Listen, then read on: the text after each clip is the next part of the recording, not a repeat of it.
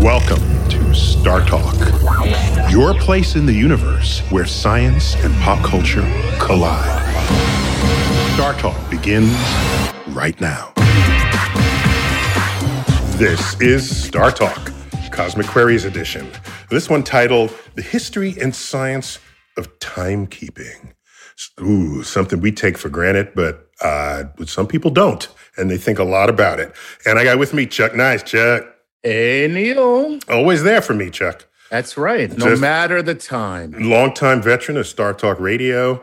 Uh, and you're my co-host for Star Talk Sports Edition. So thanks for making that happen too. Always a pleasure. And in spite of someone who has no formal athletic background at all, you're actually quite knowledgeable about sports. I'm very impressed. Um, you know, it's easy to be knowledgeable about something that you've never done. okay. no, no, no. It's easy to have opinions about things that you've never done. Uh, well, this is true. It's- yeah, it's easier to be loud and opinionated about that. right? exactly. Right. So I love this topic. I know something about timekeeping and history. Everything I know is a tiny subset of what our guest today knows, Anthony Aveni. Anthony, welcome back to Star Talk. Thank you, Neil, for putting me on, uh, having me on. Delighted to be with you again. I see what you did there. That was Always uh, fun being with you. You've been on at least this, at least your third, possibly fourth time, but it's been a long gap between these, and we've got to have you on more frequently. So I'll make sure. Long time, we might say, a long time. So you're, not, so you're not only an astronomer, you're also an anthropologist. And that's where the history dimension of your expertise comes in. You're a professor emeritus of anthropology and Native American studies at Colgate University, mm-hmm. and author recently of a book called Star Stories Constellations and People. So you think a lot about just the relationship with, between humans, our culture and civilization, and the sky above. That that's a mm. and, and, and people pay you to do that. Yes, believe it or not.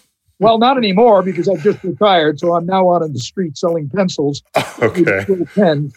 But uh, I uh, started. I mean, trained in astrophysics, a Kitt Peak astronomer of old, and I got interested in the Maya, the Maya calendar. But know, just to, just to, just to be clear, Kitt Peak is the name of a mountain in Arizona where we have major national telescopes on location that we all compete to use the observing time on them. And so, uh, so that's where you did your your PhD research. my PhD in Arizona, yeah, through the Mhm. looking glass, as it were. Mhm. Uh, and then I got interested in the Mayas, the Maya calendar.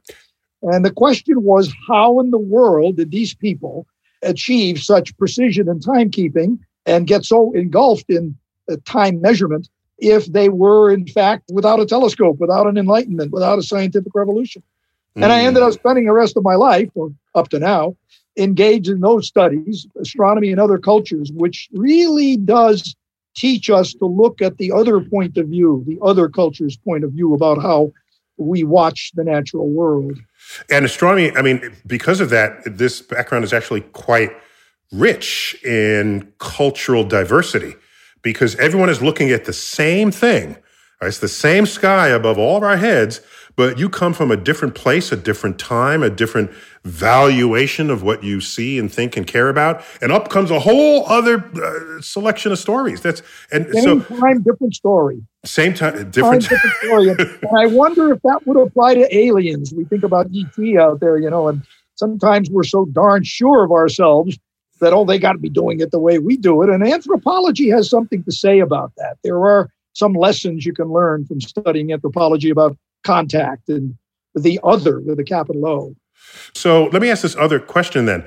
In anthropology, I've heard it characterized, I thought quite cleverly, that when the Brits went around exploring the world, co- that's code for colonizing the world, mm, yeah. they would co- they would come back and write about it, and they would write about why where they found was not like them Yeah. rather than writing why they are like the way they are right so it's, it's so it's a different different sort of outlook towards other right so in your studies how do you navigate that because you are i presume a american You're mm-hmm. America. I am as Merkin as President Johnson was. you know? Okay. so if you've got that, then how do you navigate that when you're trying to interpret what others have done that have come long before you and you have nobody to talk to about it? Well, let me, I, I am so tempted to give you a quote from an anthropologist.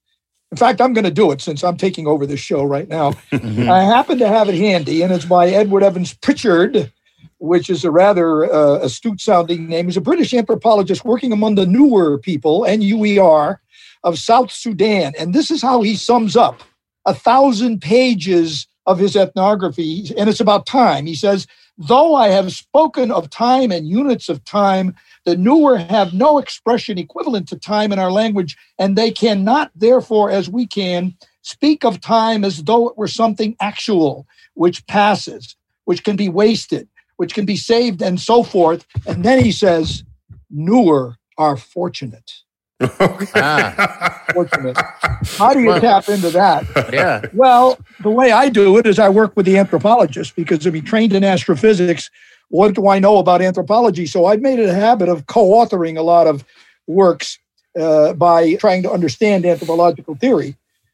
It's really impossible to tap into because the past is gone, and the ancient past before writing, the prehistoric past, is very gone.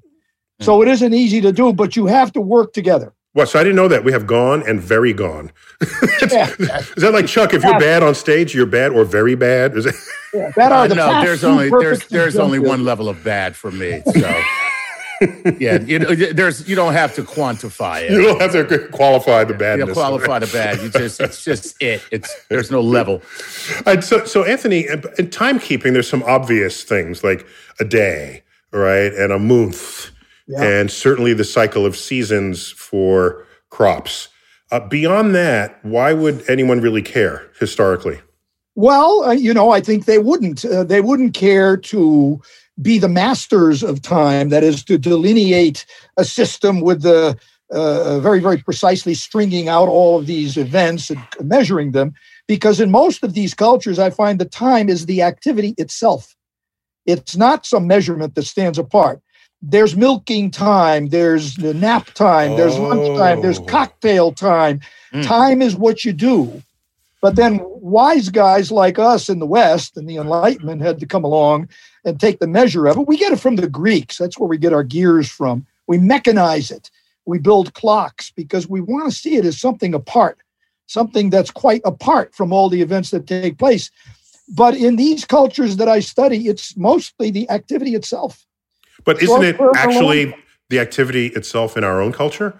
But the, and time is like an observer of that, but not really a participant. Yeah, that's a great question. I think it, uh, well, it, ask me that question at cocktail time, Okay. uh, but don't ask it at bedtime. Uh, because because you've seen the, the the the wristwatches, right? And say what time is it? And it says it's beer o'clock. Have you ever seen Yeah. that? Right.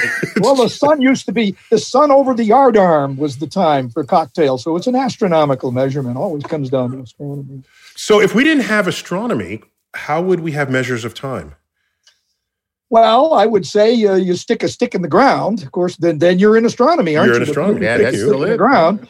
Uh, and we okay, so if we grew up on Venus, holding aside the fact that we'd be vaporized, no one would ever see the night sky.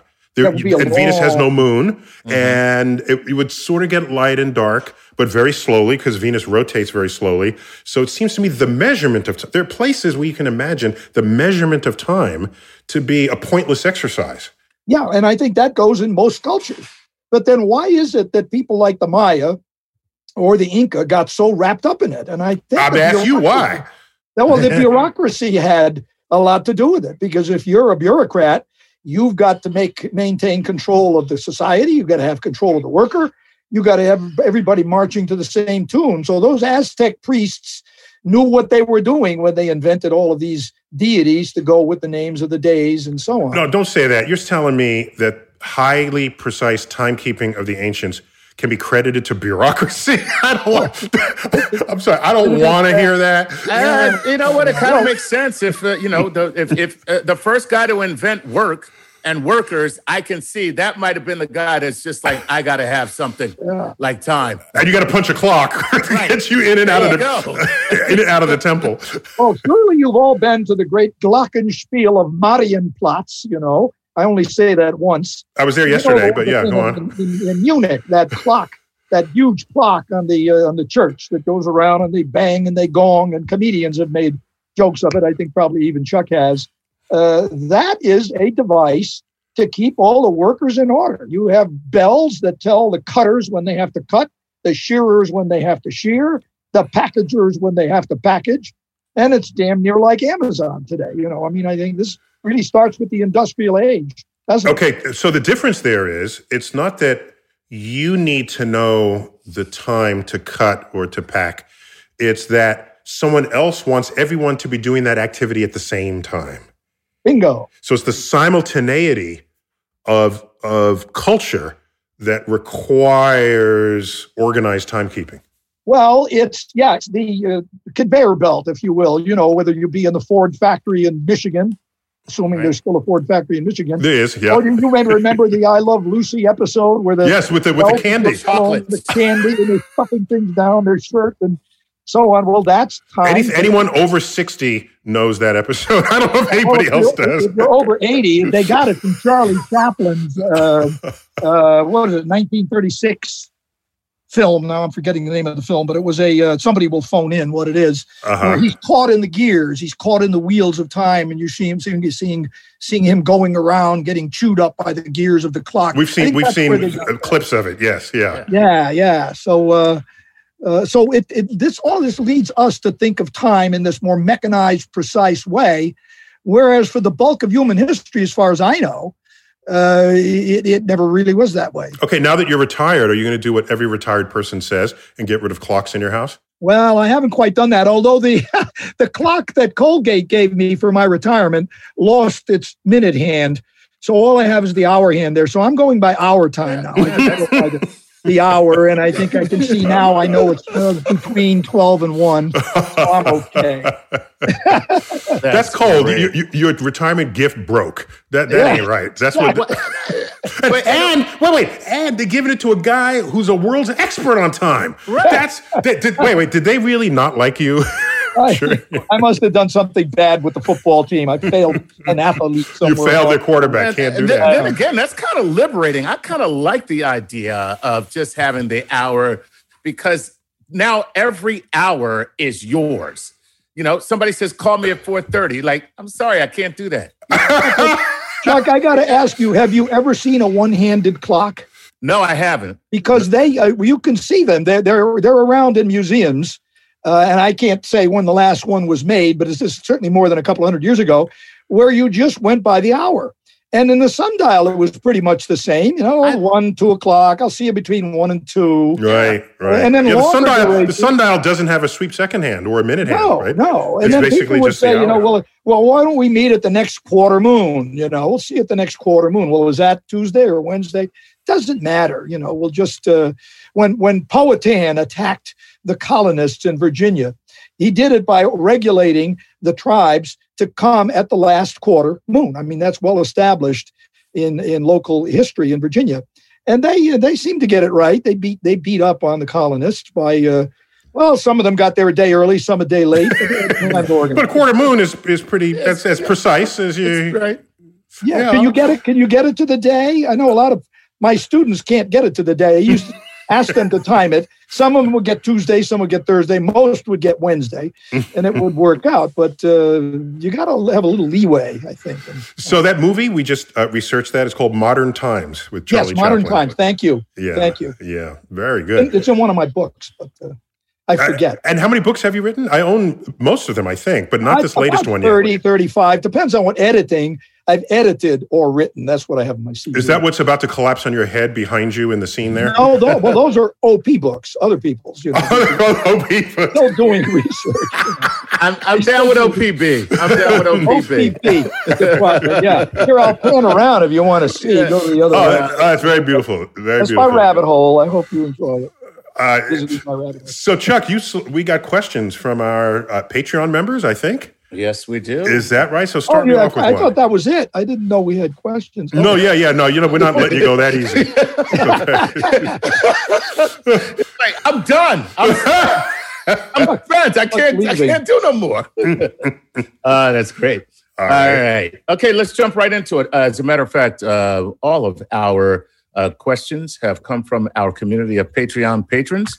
And so, um, if you are listening to this and you are not a Patreon patron, I encourage you to do so so that uh, your questions can take priority. So Plus, it's just not that. I mean, Patreon, if those who don't know, it's not just because people feel charitable, as you might No. for, for NPR or PBS. It's like they want something in return for it. That's the no, that's right. Yeah. Nothing nothing. No, this is a listen. This is a transaction. We It's have a no problem with that. It's all transactional. We have no problem. We have no problem with that. You you you support us, and we do things for you. We'll do things. just- and there's a whole there's a whole list of stuff. Right. And you attend our like- parties and stuff. that's right. It's like any marriage. Okay. It's transactional. all right. All right. Here we Give go. Here we go. Here we go. Here we go. Here we go. Here we go. Um, hello, Neil and Anthony and Chuck. We use Adams. Wait, who, who who is this? Oh, I'm sorry. This is John David Newman. Hey, John. Okay. Thank you, Uh, John, for having a pronounceable name for Chuck. Yeah, uh, uh, why did you say? Why do you think I said? Wait a minute. Hold on. Hold on. I had to. I had to scroll down the list to get to something that I could pronounce. Oh, is that why you pick? No, you can't pick questions just All if right. you can pronounce their name. That is okay. not- all right. That is wrong. Uh, I won't do that anymore. Okay. I just wanted to start off with a pronounceable name. John David Newman. Uh, he says, "Hey Neil. Hello Anthony. Hello Chuck. Uh, we use atoms for the most accurate timekeeping. Could an atom change its rate of vibration? And if so, would we even know if it did?" Ooh, that is Wow, so good. what a we, great question. we got to wait till we come back. Ah, Ah, damn it. we'll take a quick break. uh, I love that question. Uh, and when we come back, more of Star Talk Cosmic Queries with time, astronomy, anthropological expert Anthony Aveni when we return.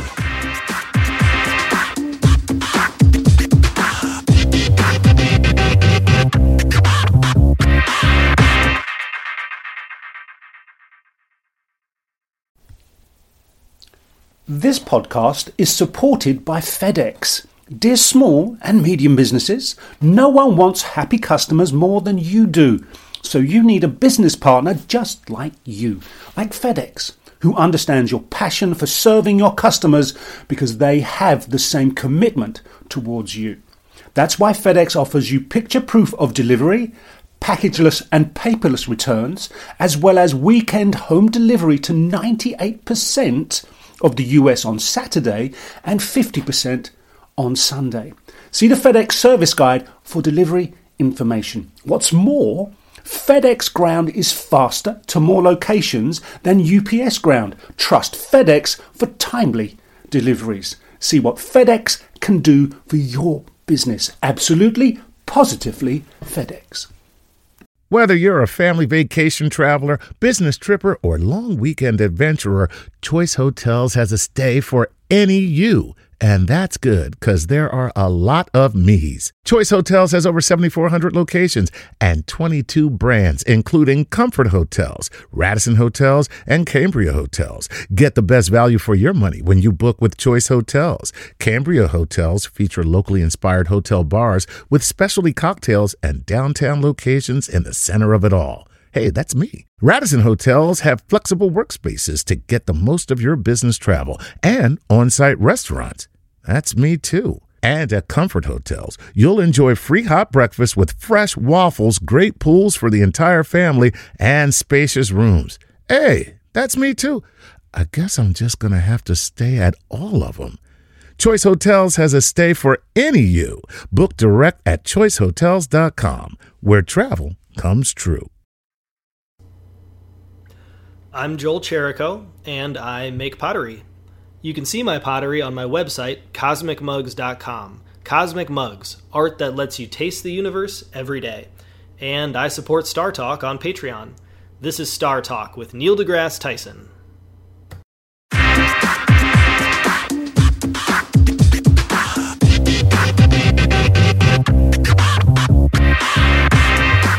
We're back. Star Talk. Cosmic Queries. Time and measurement and culture and history. And it's all there. Chuck, good to have you. Chuck, you, you're tweeting these days? At Chuck Nice Comic, yes. Chuck, Chuck Nice comic. You have to tell people you're a comic. This is lame. Uh, no, I mean, listen, I don't want there to be any doubt. It's like, should I laugh at this? Oh, it says Right. Oh, yes. I mean, listen, I, I look at it this way. Um, sometimes if, if if you go to medical school and you have a practice, you put MD at the end of your Just to name. remind people. Just to remind people, okay, that I'm just Okay, not. that's good- I'm not good just answer. right. I'm not just Joe Johnson. Okay. Okay, it's, a, it's a good answer. Good answer. Right. So, Anthony, we left off with a great question. Here we are, anchored on atomic time for the last five decades at least. And if that's the measure, how do we know that the, the atom is not messing with us? Yeah, well, uh, I want to thank Johan for a brilliant question. Uh, or was it John? I think it was John. That's John. Yeah, but yeah, the same- last I heard, uh, we were keeping time by the vibrations in the cesium atom to something close to 10 to the minus 15 seconds. And I'm sure, as John would know, that's a 1 over 10 with 15 zeros after it. So that's a quadrillionth of a second. second. Yeah, I mean, Yeah. I- if a second is the distance from the Earth to the moon, the femtosecond is about the width of one of Neil's hairs that I'm looking at right now. So pretty small. Mhm. Uh, the I don't know. is don't Neil know. has some pretty luxurious hair. Sure. It's pretty thick, I got to tell you. You'll- you may notice when you're seeing my image, I didn't use one of my own hairs. Uh, Didn't use your hair, singular. Yeah, Right. we can only make the measurement as accurately as we can make it. And if the cesium atom wants to mess with us, there's no way we're going to know until we can go beyond femto, femto, femtoseconds. That's what happened with us with astronomy. When we thought that the movement of the sun and the moon and measuring the sun's transit at noontime was accurate enough, we So were that's happy Earth's rotation. Yeah. Yeah, but it's not it's not accurate enough, and that's why we went to the cesium atom. So who knows where we end up? So, So- we won't, so we won't know anything about whether the atomic vibrations change until we find something more accurate than it to hold it accountable. And that's the nature of science, isn't it? You It never is. pretend to have a theory that can't be changed or uh, updated. And so it's a good example of how science operates. Right, but just to be clear, the changing is to make it more precise, not to make it something completely different. Just to be clear, Yeah. when when we're onto something, we're onto it, Yeah, and bet. we got it. Chuck, you were going to say something? Well, I was just going to say, um, that makes me think that all measurements then are subject to that same Yes. principle. Every single measurement Nope. you've ever Length, made. With height, you, you name Yeah. it, Oh, wow. Okay. Yeah. God, now, now I don't believe in anything anymore. Yeah, yeah. So, Chuck, how tall are you? Was it? exactly. oh, that's great. All right, give me another one. What do you? All right. Wow. What a great question. What a great answer, guys. Thanks. Okay, here we go. This is uh, Sam O'Neill, and I'm I'm not looking for names. Mhm. It just happened to be that way. Hello, geniuses, and and Chuck.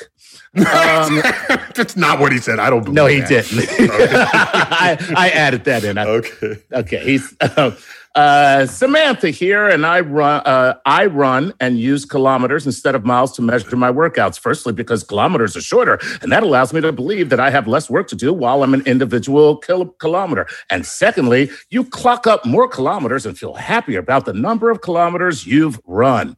My question is if we adjust the scale of time and make years shorter so that the average life expectancy age number becomes higher, what psychological impact would that have on the human race? Whoa. What a what a profound question, um, uh, couched in a humble brag uh, of, of our physical fitness. But uh, if I if I instead of living to be an average of 80, I live to be an average of 160, forget whatever the measurement is, does the number alone have an effect on who I am and Yeah, how I Anthony. think? Yeah, well, I think uh, Samantha, I don't know if you're old enough to have remembered the move uh, in the 80s to try to kilometrize miles and change to the uh, metric system. In the and United I'm States. sure we, you- yeah, was it in the 80s or even earlier? than no, 70s. In the 70s, 70s, under right. President Carter. Started yeah, it was under Yeah. Carter. Uh, it didn't happen, but I mean, if it did, we'd be we'd be talking different numbers now. My wish has always been to get together with Elon Musk and go to Mars and live there and start a colony and live for thousands and thousands of years because because Mars revolution period around the sun is closer to two years than to one, and then I'd only be half my age. And my kids and their kids and their kids, kids, kids, kids, kids would then come to think the way Samantha likes to think about kilometers, they would come to think about years. Chew on that. So wait, wait. So that's the reason why you want to go to Mars? it's the only reason. not to save the species, not to for science. No, it's my own selfishness. I just want to I want a number that tags me younger. I don't want to be an uh. octo nono duodecagenarian. Uh, okay, so here's my my reply to both of y'all. Okay, so the solution to this is we adjust the human genome so that you never die, ah. and therefore you don't have to worry about how many years you just counted for your age. Oh God, that sounds ah. awful. Adjust your genome. yeah, yeah. that fixes that problem in a different way. Just saying. Wow, it does, but that creates a whole nother set of problems. You know, like the fact that we would never die I mean, that would change your psychology of life completely. Yeah. yeah. Well, can I, can I tell you a quick story here? And just into the psychology of this? Yeah. All right. All right. I was this this slightly long story, and I hate doing this because I want to really get questions, but it's but directly it's it is directly related. Okay. okay. Uh, I have never been picked for jury duty. I always get kicked out after the voir dire part because they ask me questions and they never like my answers. Okay. Yeah, one... I'm the same way, except I'm racist. okay, so that that'll get you out. All right. So that's not the reasons why they get. So I'm there and I made it far enough, like 15 people, to hear the details of the case. All right, were read to us. So I said, man, maybe I'll get on a case this time. And so the judge reads the particulars of the case. And here is what both sides agree and the, the, the defendant was found uh, in possession of cocaine. Um, 3,000 milligrams of cocaine on the upper west side of Manhattan, and they were found by a, an undercover cop and arrested. And then, so this was done. And then I, and they said, Are there any questions about these details? And I raised my hand and said, Your Honor, why did you say 3,000 milligrams of cocaine? That's just three grams, which is, you know, barely the weight of a penny. So I, I, why did you say that? They said, well, that's what it's written here. But said, well, it sounds like you want it to feel like more drugs than it actually is. And while I'm saying this, the whole rest of the potential jurors were looking at me and looking. And so, and I was out on the street 10 minutes later and I might have wow. contaminated, quote, contaminated just by just by undoing the units of measure they're using yeah. to make something sound bigger. Right. Yes. So here's my two here, here's my two takeaways from that story. One, yeah. Neil deGrasse Tyson, the only guy in America trying to get on a jury. yes. Uh, right. and and two, Neil deGrasse Tyson, the drug dealer's best friend. I didn't think about. I was just thinking about the honesty of the read. No, you're so, right. So Anthony, that was all about psychology there. Yeah, that, and I like the way you say three thousand. Uh, uh, which is the same way Carl Sagan used to say billions, billions. and billions. and that got him a long thousand milligrams. And no, yeah, it's so funny. You know, it's so funny. We had a conversation once, Neil, uh, and we were talking about the uh, metric system and how the only people in America who use it are drug dealers. Yes, yes. The, the drug dealers are the best. drug dealers they are should, the only people who know the metric system. They should have been the ones training Americans, and we'd all be metric yeah. fluent today. There That's you all. go. All right. all right. Give me another one. All right, let's go to Dustin Fenwick, uh, who says, I've been listening to Star Talk for some time now, and many times I've heard you, Dr. Tyson, talk about how other life forms out of the universe may see human beings in a similar fashion to how we see chimpanzees. So, if that is true. With regard to intelligence, yes. Yes, yes. Mm-hmm. Um, is it possible that aliens visiting Earth may have a completely different concept and understanding of time than we do? And what impact do you think this discovery could have on humankind and our understanding of the universe? So, I mean, there's an assumption in that question that there's a contact made, and then we understand that they understand time differently than we. Right. And that's, of course, the theme to the the movie from a few years ago, Arrival. Yes. Anthony, did you see Arrival? Yes, I did, and I was you going to mention that. As Yeah. So go ahead. Just reflect on. So so Chuck, this is exactly the centerpiece of the difference between this alien visiting intelligence and us. So Anthony, why don't you take us there? Well, I'm thinking of the hepto, the hepto digital people who had uh, seven digits rather than the usual ten. Yeah, Uh, basically and- tentacles. They were like the Tentacles, heptapods, I think they call And, them. uh, right? the- also, Ursula Le Guin's work comes to mind. There was an American Masters on her. She wrote a book uh, back in the 60s uh, about a hypothetical base 12 culture that we evolved into a base 12 culture. So all the expression of our nu- numbers and all of our mathematics is totally different and has to be redeciphered. That doesn't get to the cognitive part of um, uh, Right. Dustin's question, but it does, I think, uh, at least it allows us to think that there are other ways of cognizing reality. You But know, okay, obviously it's it's fiction and it's a novel. But is there any uh, credence based on your understanding of the diversity of human understanding of time that this could be a real thing out there? Well, yes, there are. Wait, wait, wait tell us what it was first. Well, just to, there is a see the tribe in Borneo which uh, uses a language and uses cognitive elements wherein there is no past and no future. There's no past, present, and future. Everything happens all at once. It's all happening at once. Now, wait a minute. Wait a minute. You're saying, I, I, I had breakfast this morning. I know that was in the past. I know this wonderful session on Star Talk is going to be over soon, and then I've got to wash some clothes. But imagine having a brain that doesn't think that way, doesn't think of a past or a future, but everything is in the present and it's reflected in the language and the tenses. There are no tenses.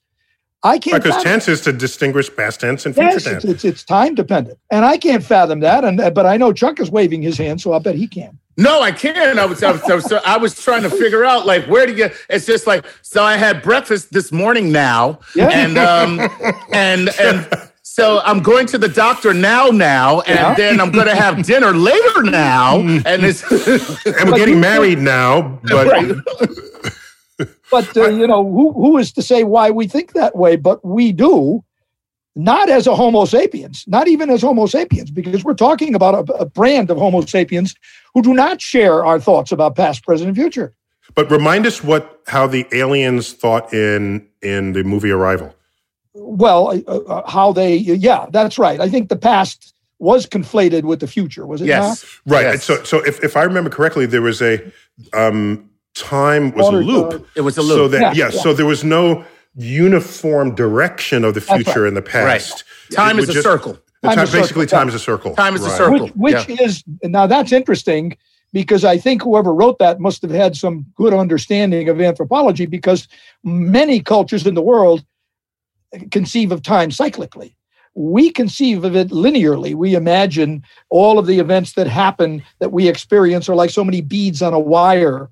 Uh, and then Judeo Christian uh, uh, theory and ideas teach us that that line or band or wire is tilted upward because those beads move toward the apocalypse, toward the great confrontation, toward the Mm. second. So it needed a linear construct in order for there to be an apocalypse. But how can we imagine living in a world where time is not linear?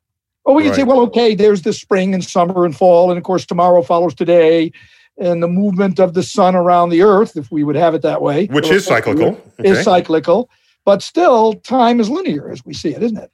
Yeah, cyclical. because next year is still different from this year. Exactly. Right, right. Maybe maybe a good model would be a helix, you know, a loop Mhm. that goes around and then ascends as it goes. I see. So it loops, but doesn't. Exa- so you get the best of both worlds. Wow, Yeah, look at that. yeah. Yeah. You get And- the and- looping of time and and the the forward idea- movement of time. And you get progress fitting in, don't you? We love progress Right. because as time goes on, it gets bigger and things get better. We saw that in the inauguration speech of mm-hmm. President Biden. It's going to Oh, get wait, better. so may, I love that concept. So what you're saying is, if you live in a world where there is no, for lack of a more creative way to think this, technological progress, then next year is identical to this year. yes. Yes. Right. So why distinguish them with strong language Mhm. about with numbering the years and and having New Year's celebrate? That seems all artificial now. And it comes from a belief in the idea of progress, which Right. not every culture believes in. Chuck, I'm sorry I interrupted you. No, I was going to say what what you just sparked in me is the interest in whether there are cultures that mark time just be just from events. So if you're not looking at progress as a demarcation of time, or if you're not looking at things in a linear fashion, then maybe it's just this happened. Yeah. And that becomes time. hmm So it, it's just a sequence of events without concern about the duration of Right. time Right. between them. The Right, right, duration right. is the key. Yeah. Right, time right, in right, between. right. We got to Wow. take a quick break. We're going to come back Fascinating and stuff. keep this going because God, I'm, this I'm, good. I'm living it. Okay, this is Star Talk. I'm having an uh, apotheosis. time, time, time, anthropology, astronomy, all of the above. When we return.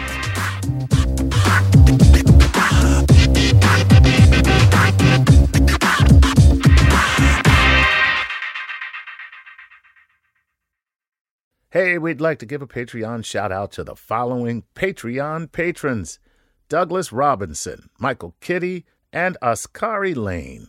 Guys, what would we do without you? Well, we certainly wouldn't be able to make this show. And for those of you who are listening who would like your very own Patreon shout out, go to patreon.com slash startalkradio and support us.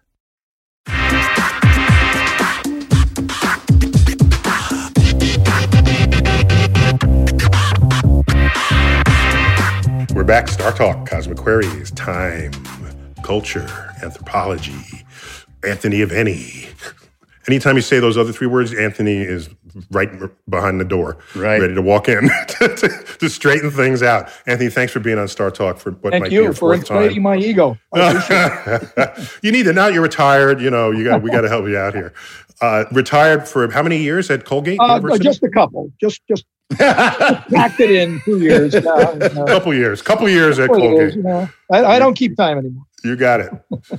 Okay, Chuck, give me some more questions because we're, All right. we're in Cosmic Queries mode. Yes. Uh, let's go to uh, Ben Butler, who says, uh, Hello, Neil, Dr. Aveni. Um, eh, my question is How are time zones affected with the keeping of time? Do they have any part to play with timekeeping or just a way to tell time in different countries? Sorry if this sounds silly. No, no. So, Anthony, what's up with time zones?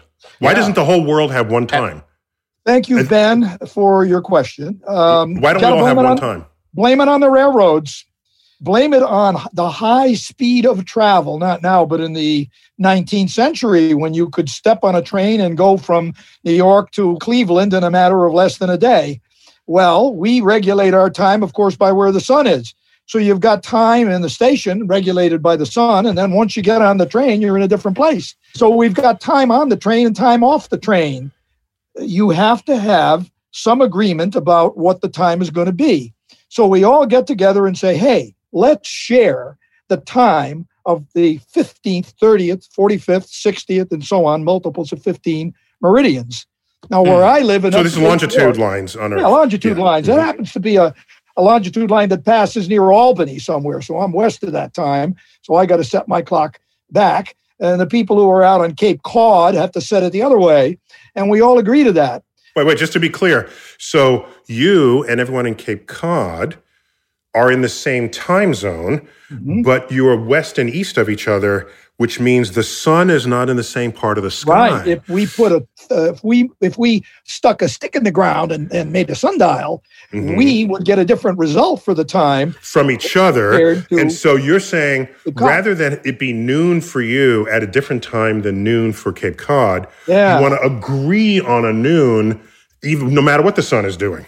Right. So we want to have what you might call a mean noon or an average noon. And that's what zone time is. And of course, then you have to have some place to begin the day. Uh, and you choose, Greenwich! yeah, well, uh, well, you begin it out actually in the middle of the, The other uh, side, the other side. Islands in the middle of an ocean where uh, it it doesn't matter too much whether it's Sunday or Monday. Gotcha. Uh, but we've been forced into that because of high speed travel. And that all started with the railroads. Mm, wow. mm. Thank you, Wow. Ben. That is great. That's where the Big Ben clock got started too. It- uh, big, Wow. That is great. Okay. All right, keep going, Chuck. All right, Steve Solomon says, Hello, Neil. Hello, Anthony. Hello, Chuck, and the whole team. I'll bet Chuck can pronounce my name. Okay, thanks, buddy. Um, uh, my question is Does the arrow, does the arrow, What's his name again? What's his name? His name is Steve Solomon. Steve Solomon. Okay. yeah. Uh, uh, my question is Does the arrow of time always point forward for us, ugly giant bags of mostly water? The ma- Speak for yourself. right. now, he says, however, the math supports time in both directions. Indeed, it so, does. So, For um, most things, yes. yeah. From so, I mean, so if the math works, can can can we find a physical representation of the math, or can that happen? Well, Steve, uh, I've had two Steve Solomons in my teaching career. Uh, you may be one of them. Both of them were wise guys, but it's a good the arrow of time. Because teachers never forget students. Never forget. One of them I flunked out, and he came back when he was in his twenties, but uh, did very well uh, in filmdom. But anyway, that's enough about me. Uh, you know, I think that your Steve's question depends on what we want to conceive of as reality. You know, we can define an arrow of time that goes either way, but the way we've got it down, that arrow goes forward from the past into the future, uh, unless you can get a time machine. Joke, uh, you know, and ma- and make the time go backwards, travel faster than the speed of light. Right, right. This is the reality we have devised to understand how events take place in the world. Sounds like I'm slipping away on the question, but I'm really not. What do you think? No. Let me see if I understand what you just said. All right. So you're saying because we experience the world with an arrow of time going forward, all of our language and everything we've developed about our thoughts and civilizations orbits that, so to speak. And so we don't need to reckon with an arrow of time that moves the other way. But if there were such a thing, then we deal with that, right? And, and and and things would break before you let go of them, right? That would be the order of events. But how right? neat it is that we've invented mathematics so as to deal with that. And that opens up our imagination to all kinds of possibilities that we wish we could experience. There are limitations in this universe. And you'd see a scrambled egg unscrambled and go back into a shell in the shell, and we would see that and say that's normal. Yeah, and I can, but and I can see it uh, on a video. I can On a do video. that, play it backwards. Yeah, You know, yeah, yeah. so uh, So so things that move backwards in time that look irreversible only because that's our life experience. yeah, not not and and if that had been our life experience then cracking an egg and dropping it into a pan would say oh my gosh how did you do that? Well, you know, Neil, we all not to get too serious, but we also devised the law of entropy, the second law of thermodynamics, you know, Yeah. which says that you're going to always going to go for from organization toward disorganization. But then we define what organization is and what Right. disorganization is. So it's so dependent on how we live, and that's the anthropology of it. That's the anthropology of it. and i like einstein's was it einstein's quip time is defined to make motion look simple Yeah. Wow. is that deep That's great. Very yeah yeah all right so chuck let's do lightning round because we've Okay, been let's- luxuriating on these other questions Ah, who cares? I like it. I mean, Okay, so anthony, pretend you're on the evening news and you're interviewed for two minutes, and so it's it's uh, soundbite answers. Okay, let's go. Okay. Okay, guys, here we go. This is Roman Prekup. Prekup. Okay, Roman says this Since the earth is slowing down, how long will it take until we need so many leap seconds that we will not be, there will not be a rule that a minute has 60 seconds. So you got to put so many seconds in that Just change the whole damn just change system. the whole system. yeah, yeah, Anthony, I'm what's up going with to that? say less than a million years. What would you think, uh, Neil? Yeah, so it's the, it's tiny right now, and we're doing good with the leap seconds. I mean, I we're hanging on. well, Anthony, how many we've had? Twenty five or so leap seconds in the last Yeah, we have. And, uh, fifty years. So leap second every couple of years. So, Okay. Um, so when does it reach just where we're actually uh, taking water in a bucket and you know becomes that? Well, you know what we'll do is we'll do leap hours, and we'll do Oh. what we did in the in uh, the Gregorian calendar reform, where we just whacked off ten days, knock out ten days, and we tomorrow the, today's the fourth. Tomorrow is be uh, 14th. You know. Yeah, so so the corrections might become greater than leap seconds, leap Absolutely. minutes, leap hours, leap days. Okay. Um, interesting. So so just to be clear, from the the what do we call the people who are experts at timekeeping? Uh, not metrologists, Chronologists. uh, maybe? chronologists. From the chronologists I've spoken with, they don't want to change the definition of the second because so much anchors on that. They'd mm-hmm. rather just add more seconds into the day mm-hmm. because you could just make the second a little longer, right? And that, that absorbs, it eats every correction you'd ever need to make to it and, and puts you in motion for another million years or so. But we have so much depending on that definition, we're keeping it. Well, we, just- we used to have Roman numerals. We don't have much left of those anymore. No, yes, we do for the Super Bowl. Right. No, The last not- bastion of Roman not- numeral. but not 10 and 50. Did you know that? That Super Bowl 10 was not X, it was 1 0. yeah, and, and 50, I think that the reason why they didn't have it for 50, good you knew that. Uh, I, I wrote a, whole- a lot about this. I Did tweeted you? about it because I when we were at Super Bowl 49, Right. which is a lot of Roman numerals, so stacked there, I said to myself, hmm, if we go to Super Bowl 50 and all of that just becomes an L, L. Yeah. then it's just Super Bowl, right? You'd have two L's, Yeah. Super Bowl and then an L, and then you wouldn't be able to parse that. So, and sure enough, they made it F. And, and you know, when they went from 9 to 10, they didn't like the X because people were Googling up whatever Googling up was in those days and finding nasty websites. You know, Mm, oh, X, X-rated X websites. Interesting. And so that's why Oh, wait, so what was Super Bowl 30? That would really get you in there. Triple X. What? Why are all my Get on that searches for subject. Super Bowl 10 ending up with a guy delivering a pizza? I don't know. so much for the lightning round. Oh, yeah, so, yeah, Anthony, you failed that first test. Yeah, Okay, let's try him again. All right, here, here we go. This is Robert Weaver, and Robert says, Good afternoon. If space time is able to be bent by gravity, assuming humans could ever control that bending, could we travel across folded and then unfolded parts of space and time instantly?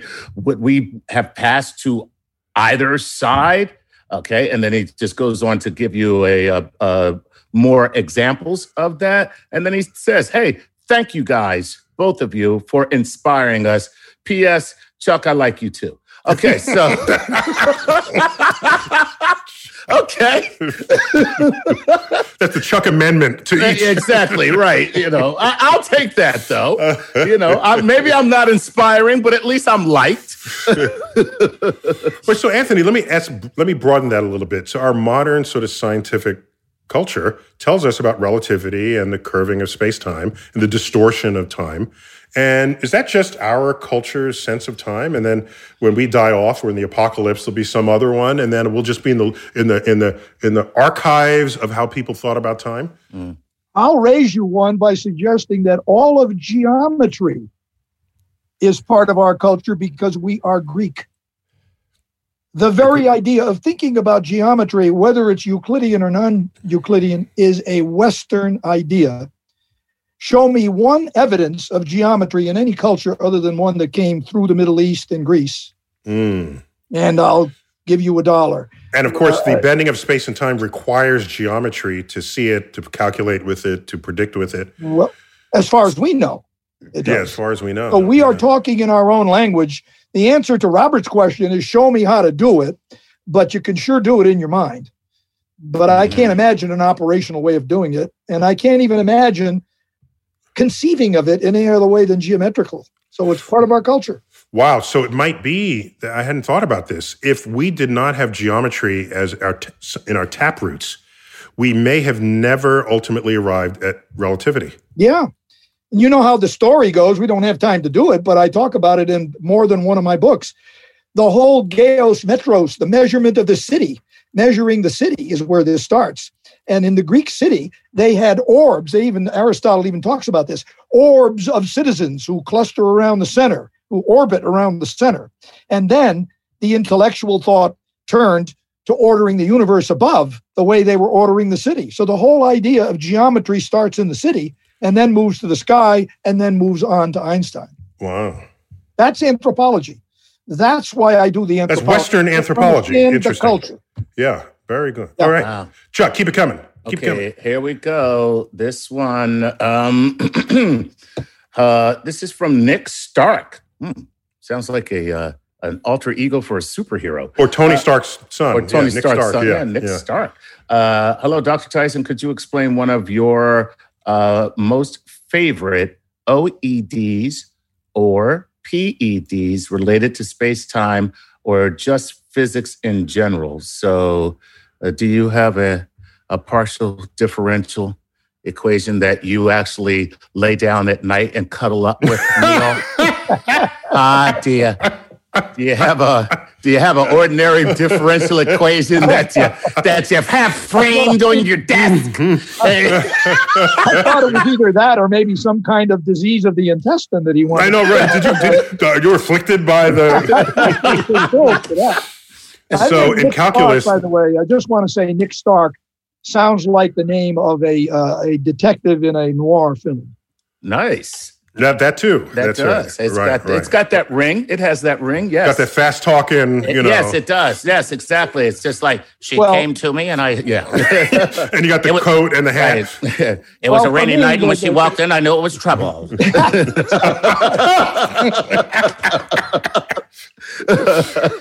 Wait, so I, I would just say, just so people in calculus, their equations.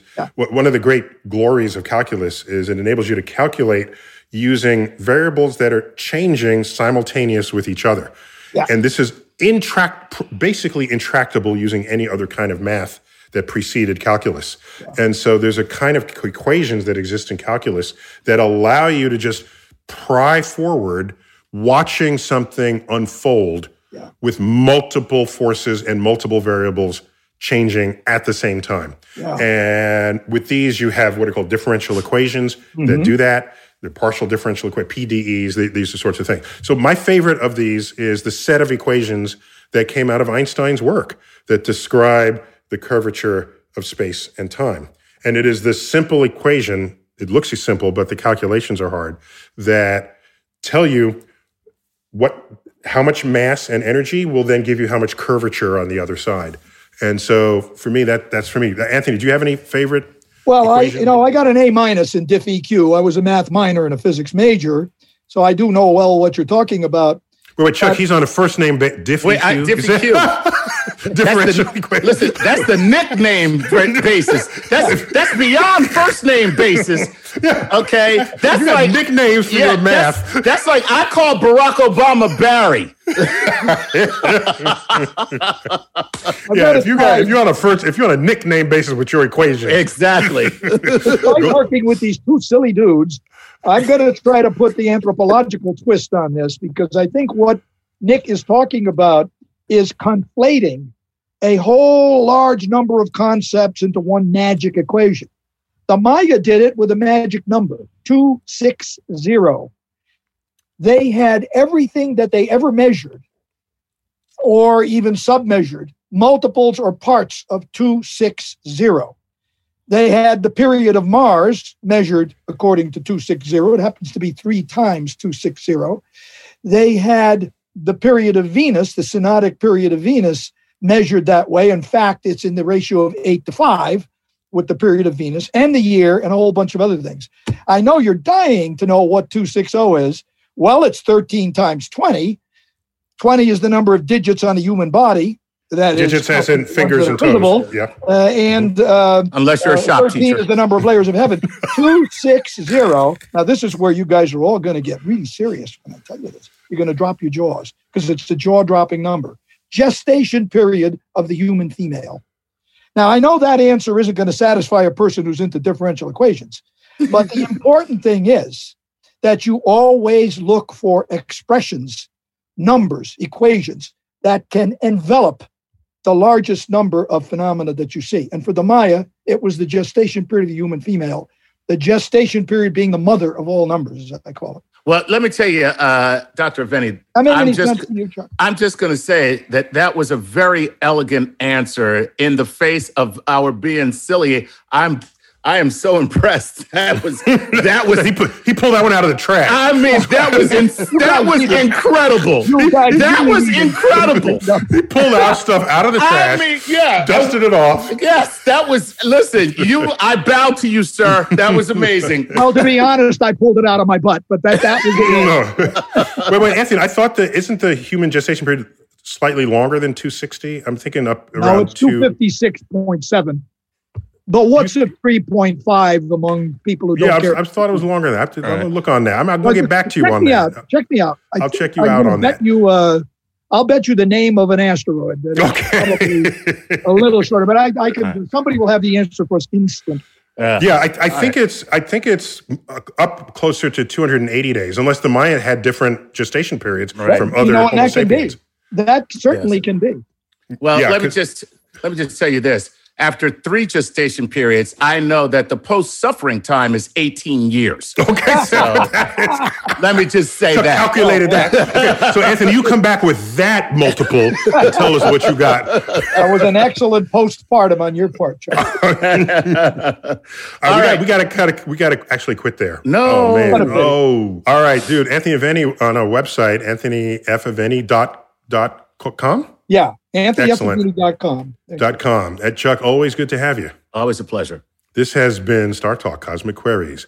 Thanks again to my friend and colleague, uh, now retired Anthony Aveni. I'm Neil deGrasse Tyson, your personal astrophysicist, bidding you to keep looking up.